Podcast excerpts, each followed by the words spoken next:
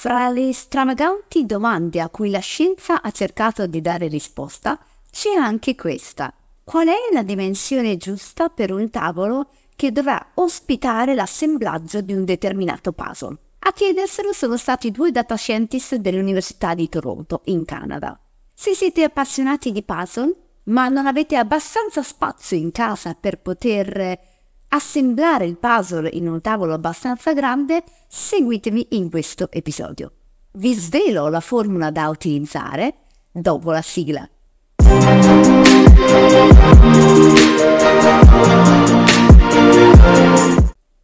Buongiorno a tutti, bentornati o benvenuti sul mio canale. Oggi rispondiamo a una domanda molto semplice. Per tutti gli appassionati dei puzzle, quanto grande deve essere il mio tavolo per poter assemblare un puzzle? E soprattutto, la dimensione del mio tavolo dipende dal numero dei pezzi di un puzzle?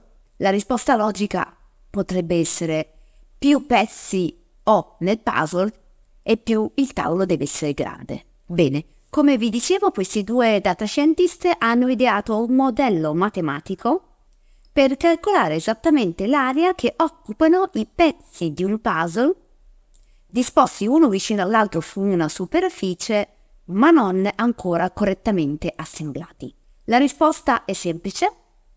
L'area del puzzle non ancora assemblato è uguale alla radice quadrata di 3 dell'area del puzzle assemblato. Se lo calcoliamo con la calcolatrice, quindi il mio tavolo dovrà essere grande 1,73 per l'area del puzzle. Ok? Quindi la risposta è molto semplice, prendete le misure del vostro tavolo della cucina o del vostro tavolo di lavoro e guardate sulla scatola l'area del puzzle che avete appena acquistato. Quest'area moltiplicata per la radice di 3 vi dà l'area del tavolo su cui potrete andare ad assemblare il vostro puzzle. E ora, se siete curiosi, andiamo a scoprire come hanno fatto ad arrivare a questa conclusione. Chiaramente tutti sanno che per poter assemblare un puzzle l'area necessaria all'assemblaggio del puzzle deve essere più grande dell'area del puzzle stesso una volta montato. Ma quanto più grande? Per rispondere i due ricercatori sono partiti dall'assunto che ogni pezzo di un puzzle abbia una forma quadrata e un'area pari all'area del puzzle assemblato diviso il numero di pezzi. Quindi nella nostra formula abbiamo area del puzzle diviso n, dove n è il numero dei pezzi che compongono il puzzle. Per trovare poi un modello che predica l'impacchettamento dei pezzi disposti sul tavolo ma non ancora assemblati, i ricercatori hanno assunto che ognuno si comporti come un cerchio di diametro pari alla diagonale del quadrato.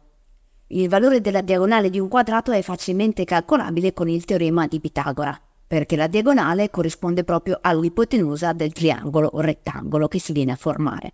A questo punto i ricercatori hanno assunto che i vari cerchi corrispondenti ad ogni singolo pezzo si impacchettino su una sorta di reticolo esagonale costituito da esagoni di lato pari al diametro dei cerchi. Come mostra la figura, l'area di un esagono corrisponde alla somma dell'area di tre cerchi. Un esagono infatti contiene un cerchio intero più 6 terzi di cerchio, 6 diviso 3, 2, quindi altri due cerchi completi.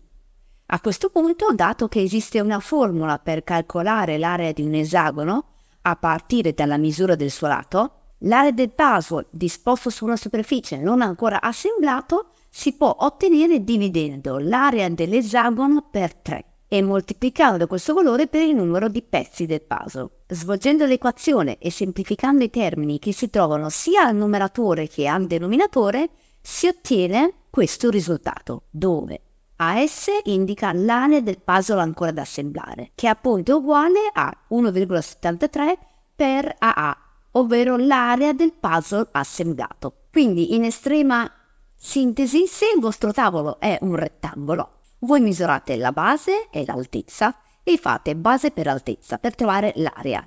L'area del vostro tavolo deve essere uguale alla radice di 3 per l'area del vostro puzzle. Il puzzle sicuramente avrà tutte le informazioni nella scatola, ma anche qui, nel caso non ce le avesse, basta andare a vedere la dimensione della base e dell'altezza del puzzle assemblato e moltiplicare quindi le due lunghezze tra di loro. L'area del rettangolo del vostro tavolo deve essere uguale a radice di 3 per l'area del rettangolo del vostro puzzle.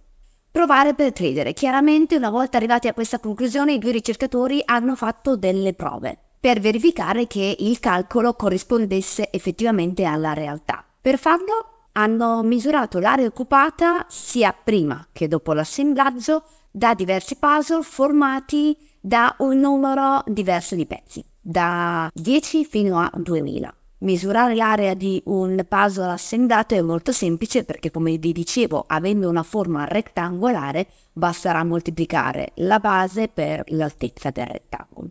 Per misurare l'area dei pezzi non ancora assemblati, invece, i due li hanno messi uno vicino all'altro in modo da occupare una regione rettangolare e quindi hanno calcolato di nuovo l'area del rettangolo occupata da questi pezzi. Ebbene, il risultato di questi test ha dimostrato che la formula è effettivamente corretta. Quindi d'ora in avanti sapete anche voi quali sono le dimensioni giuste e perfette per fare il vostro puzzle. La cosa che mi ha sorpreso di più da questo studio è che la formula è indipendente da n, cioè non tiene assolutamente conto del numero dei pezzi di un puzzle. Quindi che voi facciate un puzzle da 1000 pezzi o da 50 pezzi, il calcolo è lo stesso. Quindi, se hai ricevuto in regalo un puzzle da n pezzi e ti stai chiedendo quale deve essere la dimensione del tuo tavolo per poterlo assemblare, ora sai la risposta. Direi che per oggi è tutto, io vi ringrazio per aver visto questo video fino alla fine, vi chiedo di mettere un like se avete apprezzato questo contenuto o se state ascoltando questo episodio da Spotify o Apple Podcast di mettere le stelline e lasciare la vostra recensione. Inoltre, se volete supportare il mio canale e la creazione di questi contenuti, potete lasciare una piccola donazione attraverso la piattaforma Coffee. Vi lascio il link in descrizione. Io vi saluto e vi aspetto alla prossima puntata.